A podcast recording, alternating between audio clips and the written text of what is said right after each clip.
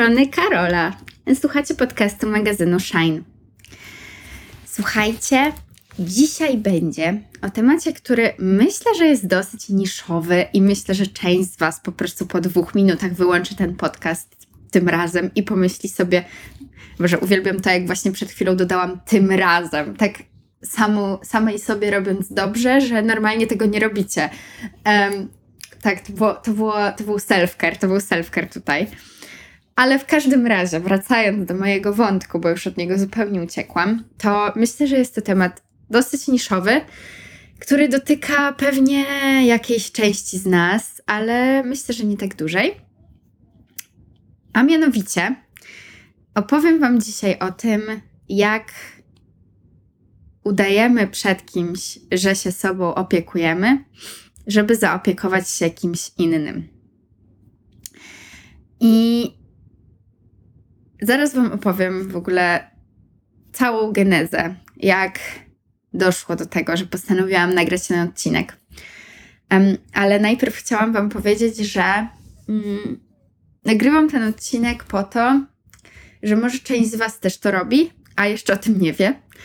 E, I ja właściwie myślę, że bym się ucieszyła, gdybym trochę wcześniej to odkryła. Gdybym nie odkryła tego już tak na własnej skórze, w momencie, w którym już tak byłam na jakiejś granicy um, psychicznej. I może jakbym odkryła to trochę wcześniej, to może trochę inaczej, bym prowadziła pewne rozmowy. W każdym razie, zawijając do początku. Zaczęłam ostatnio nowe studia. Zaczęłam magisterkę z dramaterapii. I magisterka z dramaterapii jest bardzo wymagającymi studiami. E, no, jest dużo bardziej wymagająca niż mm, studia z aktorstwa. E, znaczy moje studia z aktorstwa, bo wiem, że ludzie mają różne doświadczenia w tej kwestii. W każdym razie jesteśmy naprawdę na uniwersytecie codziennie i tak naprawdę jesteśmy w takich bardzo głębokich procesach emocjonalnych. Po prostu wymaga bardzo dużo pracy i fizycznej, i rzeczywiście pracy z emocjami. Dlatego, że no, od rana do wieczora tak naprawdę jesteśmy na, na nogach. No, mamy tylko dwa moduły takie, takie stricte teoretyczne z psychologii, a poza tym no to nawet ten kierunek się nazywa drama, terapia, drama, terapia i movement terapia. Jakby to jest dwa w jednym. Więc po prostu cały czas się ruszamy e, i cały czas też e, po prostu pracujemy na sobie de facto. No bo zaczniemy mieć praktyki z klientami, takie sesje terapeutyczne z klientami. Dopiero od października, nie, przepraszam, październik się właśnie kończy. Widzicie, co się dzieje z moją głową. Chodziło mi o luty. E, dopiero od lutego. A teraz cały czas jesteśmy jeszcze w szkole, no bo jeszcze jesteśmy um, totalnymi dzidziuśkami, bobolami e, terapeutycznymi. Nie możemy jeszcze pracować z ludźmi, więc pracujemy sami ze sobą. No, wygląda to tak, że de facto przychodzimy do szkoły i mamy mega długie sesje terapeutyczne. One są takie, oczywiście jedną nogą jesteś w tym, a drugą nogą jesteś poza tym, bo musisz samą siebie obserwować e, w tej sytuacji, ale też jakby pisać sobie już w głowie, jakby robić sobie notatki w głowie co do tego, co chcesz wziąć do swojej praktyki terapeutycznej. Więc to nie jest tak, że całkowicie dajesz się pochłonąć tej terapii, ale to jest tak, jakby się doświadczało po prostu kilku godzin terapii, sesji terapeutycznych dziennie, codziennie. I ja po tych doświadczeniach, a właściwie będąc cały czas w tych doświadczeniach, bo nie można powiedzieć, że z nich się wychodzi, bo wracasz do domu, robisz e, czytanie i pisanie na kolejny dzień i idziesz znowu na uniwersytet, więc ja cały czas będąc w tych procesach, po prostu zwróciłam uwagę na to, że jestem ekstremalnie naga. Że po prostu jestem w takim rozedrganiu emocjonalnym wewnętrznie, że wystarczy jakaś absolutna pierdoła, żeby mnie zupełnie e, no, wyrzuciła z butów. E, podam przykład. W piątek mieliśmy zajęcia e, i w przerwie, jak myłam ręce w łazience, zaczęłam rozmawiać z moją znajomą o tym, że właściwie podobają mi się te zajęcia, które miałyśmy tego dnia, ale e, nie czuję się na nich jakoś tak idealnie, dlatego że, dlatego, że już to miałam w szkole wcześniej. W sensie miałam to na, um, na aktorstwie. Ale że mi się podoba i nawet powiedziałam, że nasza profesor, pani profesor ma wspaniałą energię i że bardzo ją lubię jako osobę. No i okazało się, że ta pani profesor była w toalecie w środku, yy, sikała wtedy po prostu i to wszystko słyszała. I ja nie powiedziałam nic złego, ale ja to słuchajcie, potem przeżywałam przez następne pięć dni. Ja nie byłam po prostu, ja byłam rozwalona kompletnie. Dlatego, że właśnie czuję się tak, jakbym była obrana ze skóry. Jakby po prostu każda drobna rzecz, pyłek, który wpadnie w mój system, jakby był w stanie wywołać eksplozję.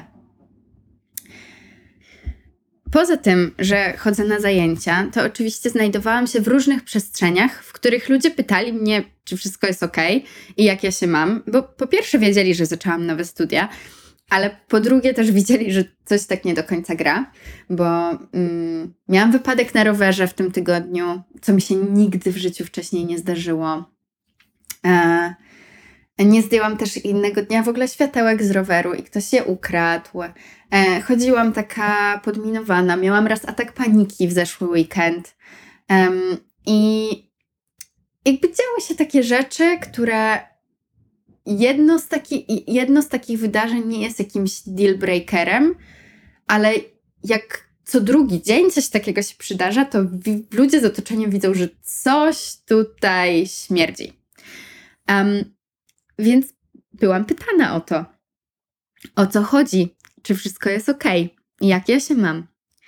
I um, za każdym razem, kiedy budowałam taką wypowiedź, to mówiłam o tym, że właśnie, że czuję, że strasznie dużo rzeczy jest we mnie, że czuję się właśnie tak, jak Wam powiedziałam przed chwilą, naga e, i bardzo delikatna e, i bardzo taka bezbronna w obliczu tego, że zaczynam dzielić się rzeczami z ludźmi, których dopiero co poznałam, że tak naprawdę jestem w takich intensywnych procesach terapeutycznych, że gdzieś zostaliśmy wrzuceni na bardzo głęboką wodę, jeśli chodzi o poznanie siebie nawzajem. Teraz docieram w pewien sposób do kluczowej części tego odcinka, a mianowicie e, do takiego, do zauważenia tego, że za każdym razem, kiedy próbowałam mówić o jakichś moich problemach, jakichś moich mm, trudnych emocjach, o moim poczuciu zagubienia, to za każdym razem znajdowałam siebie w takiej mm, emocjonalnej przestrzeni, w której pocieszam drugą osobę, że w sumie to wszystko jest ok.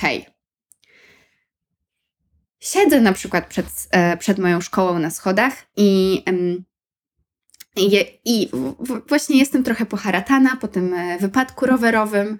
E, trochę taka jeszcze w ogóle nie, nie wylądowałam.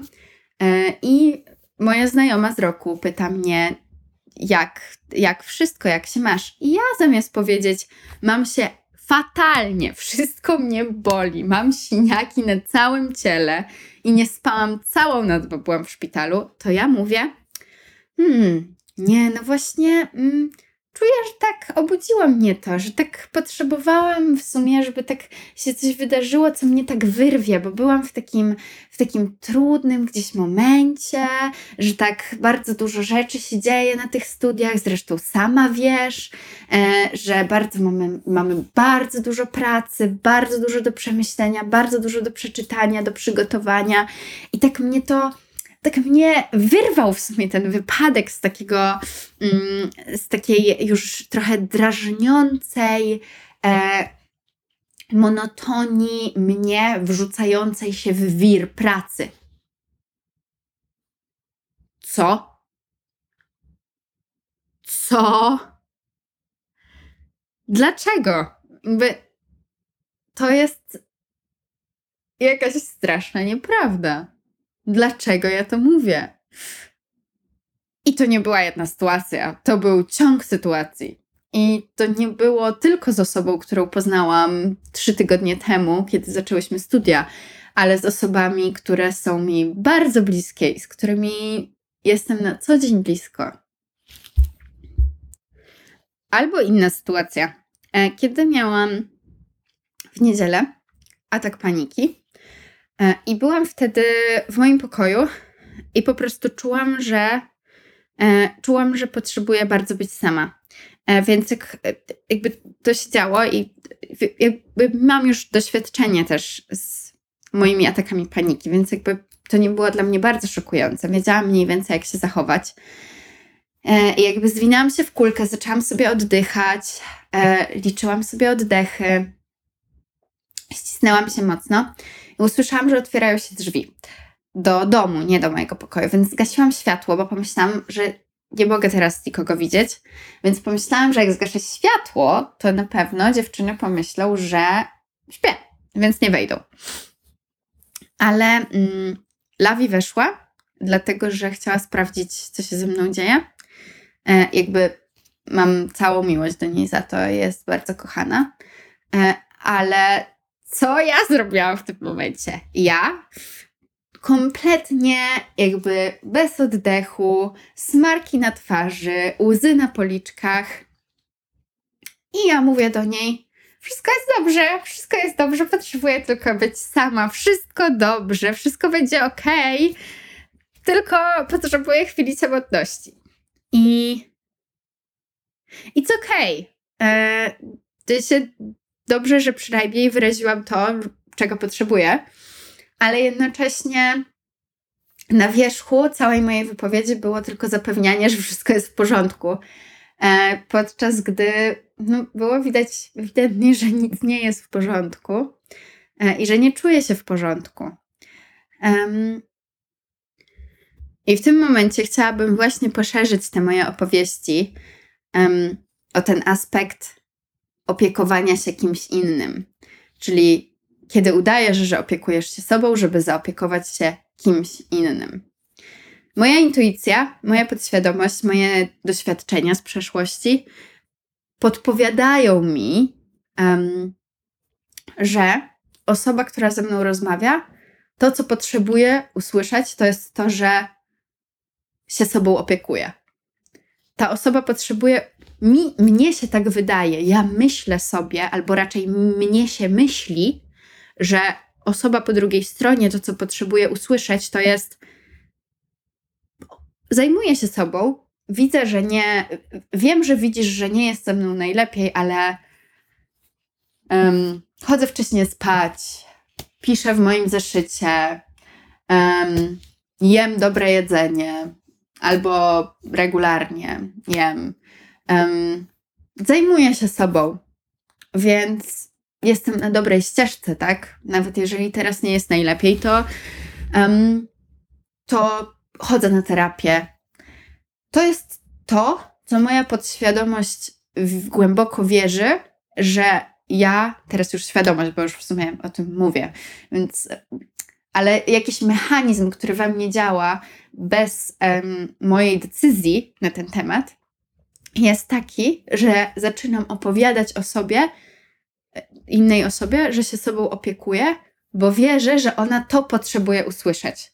Że żeby dostać ulgę, żeby pozwolić sobie pójść dalej, żeby pozwolić sobie mnie zostawić w tej sytuacji, ona potrzebuje usłyszeć, że się sobą opiekuje i że nie musi już tutaj być, że nie musi już wrzucać swoich pięciu groszy. Bo ja mam to pod kontrolą. Więc to właśnie praktykuję. znaczy, teraz już, jak sobie to uświadomiłam, to staram się sobie, staram się tego nie praktykować. Um, ale wiecie o co chodzi? To jest takie dziwne poczucie, że jeżeli tego nie powiesz, to zawisniesz tak w połowie zdania, mówiąc o czymś trudnym, mówiąc o jakiejś trudnej emocji. I potem jak uratować tę drugą osobę w konwersacji, żeby ona nie musiała tego dźwigać i żeby w miarę sprawnie zakończyć tę trudną konwersację. Po prostu wracasz do punktu, w którym mówisz, ale opiekuję się sobą, więc it's all gonna be okay. Um,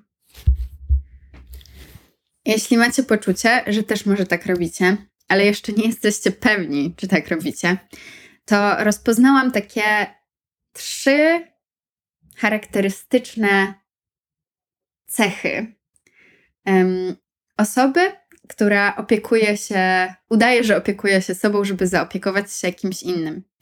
To nie muszą być koniecznie cechy osoby, bo czasem jest też tak, że po prostu jest jakiś okres w Twoim życiu, kiedy się tak zachowujesz, kiedy czujesz się wyjątkowo bezbronny albo z jakiegoś innego powodu ten mechanizm ci wjeżdża. Um, więc opowiem Wam o tych trzech rzeczach, które rozpoznałam u siebie i może będziecie mogli się w nich przejrzeć, a może nie. Może pomyślicie, e, to w ogóle nie jest o mnie. Nara. Do usłyszenia za dwa tygodnie. Nie, nie, nie, zostańcie, jeszcze, jeszcze tu jesteśmy. Nie, nie dajcie się na to nabrać. Um, pierwsza rzecz to kiedy kończysz zdania, ale wszystko jest ok. No, to się wydaje takie mm, błahe, dlatego że bardzo często się tak kończy zdania. Aczkolwiek, jeżeli znajdujesz siebie często w sytuacjach, w których mówisz o sobie i pozwalasz sobie troszkę wejść w ten taki trudniejszy obszar, a potem sto razy mówisz do kogoś, ale, ale jest okej, okay, ale wszystko będzie w porządku. Ale opiekuję się sobą. O matko, ile razy już powtórzyłam to zdanie dzisiaj. To mm, może tutaj jest jakaś taka mm, czerwona lampka, która się powinna zapalić. Bo wiecie, ja absolutnie nie jestem zwolenniczką takiego toksycznego zrzucania e, swoich rzeczy na drugą osobę, ale tutaj mówimy o czymś, co jest gdzieś kompletnie po drugiej stronie spektrum. Tutaj mówimy o takich zachowaniach, które właśnie są absolutnie um, o 180 stopni inne niż toksyczne zrzucanie swoich emocji na kogoś innego. I mówimy o takich zachowaniach, w których osoba tak bardzo boi się obarczyć czymkolwiek trudnym drugą osobę, że aż sama na jej oczach uwidacznia to, jak dobrze się czymś opiekuje, podczas gdy się tym wcale dobrze nie opiekuje. Um, więc myślę, że potrzebujemy, ja potrzebuję na pewno i może ty osoba też tego potrzebujesz, zaufać, że po drugiej stronie siedzi osoba, która jeśli, e, która może, może usłyszeć, ale miałam wczoraj trudny dzień, która może usłyszeć, nie mogę spać ostatnio, która może usłyszeć, nie mogę ostatnio jeść regularnie, która może usłyszeć, ostatnio codziennie płaczę. Nie wiem dlaczego, albo wiem dlaczego, i to jest dlatego. Potrzebujemy takiego zaufania do drugiego człowieka. Ja na pewno potrzebuję takiego zaufania do drugiego człowieka i totalnie go nie mam. Ja nie mówię w ogóle z punktu, w którym ja to mam. W ogóle. Jakby w ogóle tego nie umiem. Ale nazywam to, bo zaczęłam to sobie już nazywać i może wy też sobie nazwie, ktoś z was może też sobie zacznie to nazywać i potem to będzie łatwiejsze, żeby gdzieś pójść kolejny krok. I to zaufanie ma też drugą stronę swoją, czyli to jest po pierwsze zaufanie, że ta osoba może usłyszeć od ciebie to jest coś, co jest trudne dla ciebie, ale że też mamy po drugiej stronie osobę, która jest w stanie powiedzieć: mm, To jest, to jest dla mnie za dużo. Nie, nie, nie mogę, nie mogę o tym rozmawiać. Sama jestem teraz w jakimś wrażliwym miejscu, albo nawet nie tak dosłownie, nawet nie tak dosłownie. Mam na przykład koleżankę na roku, która po prostu, jak czuje, że już nie ma komfortu w rozmowie, to mówi po prostu: Muszę już iść. Um, I idzie. I nie ma żadnych planów na wieczór, ale musi już iść, bo stawia swoją granicę. I jasne, że teraz na pewno odezwie się dużo głosów: O, ale przecież nie każdy umie postawić swoje granice, a co jak kogoś czymś obarczymy, co jest i tak za dużo. Może tak być, tylko że nie, nie możesz osobo, i ja też nie mogę, um, stawiać granicy ze wszystkich ludzi. Musimy się nauczyć stawiać swoje i oczywiście to jest mega ważne, żeby być czułym w stosunku do granic drugiej osoby. ale też nie, nie ma co zakładać, że te granice są takie, że nie można nic powiedzieć drugiemu człowiekowi. Można to sprawdzić. Można po prostu zapytać na początku rozmowy: Hej, potrzebuję pojęczeć. Czy możesz mnie przez 5 minut posłuchać? I to jest ok, jeśli powiesz, że nie. Ok. Drugie zachowanie, e, które zauważyłam u siebie, e, to to, że nie pozwalam sobie na napływ trudnych emocji przy drugiej osobie. No, to mi się wydaje, że to już rozpakowałam w tym odcinku, więc nie będę tego rozpakowywać po raz kolejny, po prostu wspomnę o tym. Tak. To też jest coś takiego, że jesteś, nawet jeśli gdzieś pozwalasz sobie w końcu powiedzieć o czymś, to i tak nie ma tego, w, nie pozwalasz sobie tego poczuć przy drugiej osobie. Oczywiście to się nie stanie tak, że teraz sobie pomyślimy, dobra, to już sobie pozwalam poczuć przy drugiej osobie, nie tylko wspomnieć. No nie, ale mm, gdzieś dla mnie, dla mnie mocno pracuje to, żeby po prostu taka świadomość, że potrafię powoli zacząć nazywać trudne emocje przy człowieku innym, ale totalnie nie umiem nic z tego poczuć. Jakby odcina mnie, odcina mnie zupełnie od emocji. Trzecia rzecz to, że te trudne emocje się nabudowują i potem potrzebują wybuchnąć w pewnym momencie. No i to jest właśnie e, na przykład historia z moim atakiem paniki, którą Wam już opowiedziałam. To jest na przykład też historia tego, jak e, po moim wypadku rowerowym przez 5 godzin się śmiałam i cały czas opowiadałam wszystkim, co to się nie stało, a potem po pięciu godzinach nagle czułam, że wszystko mi się wylewa, że już nie jestem w stanie pozamykać tych malutkich drzwiczek do poszczególnych części mojego mózgu i ciała i trzewi. Tak, więc jeśli znajdujecie siebie w takim trybie, że na przykład od poniedziałku do piątku jesteście tacy okej, okay, tacy powiedzmy 5 na 10 albo 6 na 10, a potem nagle przychodzi sobota i jesteście minus 100 na 10, to może, może coś z tymi niewyrażonymi emocjami jest na rzeczy. Słuchajcie, mój apel po dzisiejszym odcinku jest po prostu taki, żebyśmy dały sobie przestrzeń do bycia słabymi i wiem, że to brzmi jak jakiś straszny banał, ale myślę, że w kontekście tych 20 dwóch minut, które Wam nagrałam do tej pory, wiecie, co mieści się w tym zdaniu, kiedy mówię dać przestrzeń do bycia słabym, bo dla mnie bardzo dużo się w tym mieści. Um, tego wszystkiego, o czym Wam mówiłam, o czym, czym się z Wami dzieliłam przez te 23 minuty. Um, I ze świadomością tych rzeczy, jak mówię zdanie, dać przestrzeń do bycia słabym, to nagle tam jest bardzo dużo. Wyrwane z kontekstu rzeczywiście brzmi bardzo banalnie, ale myślę, że się czujemy.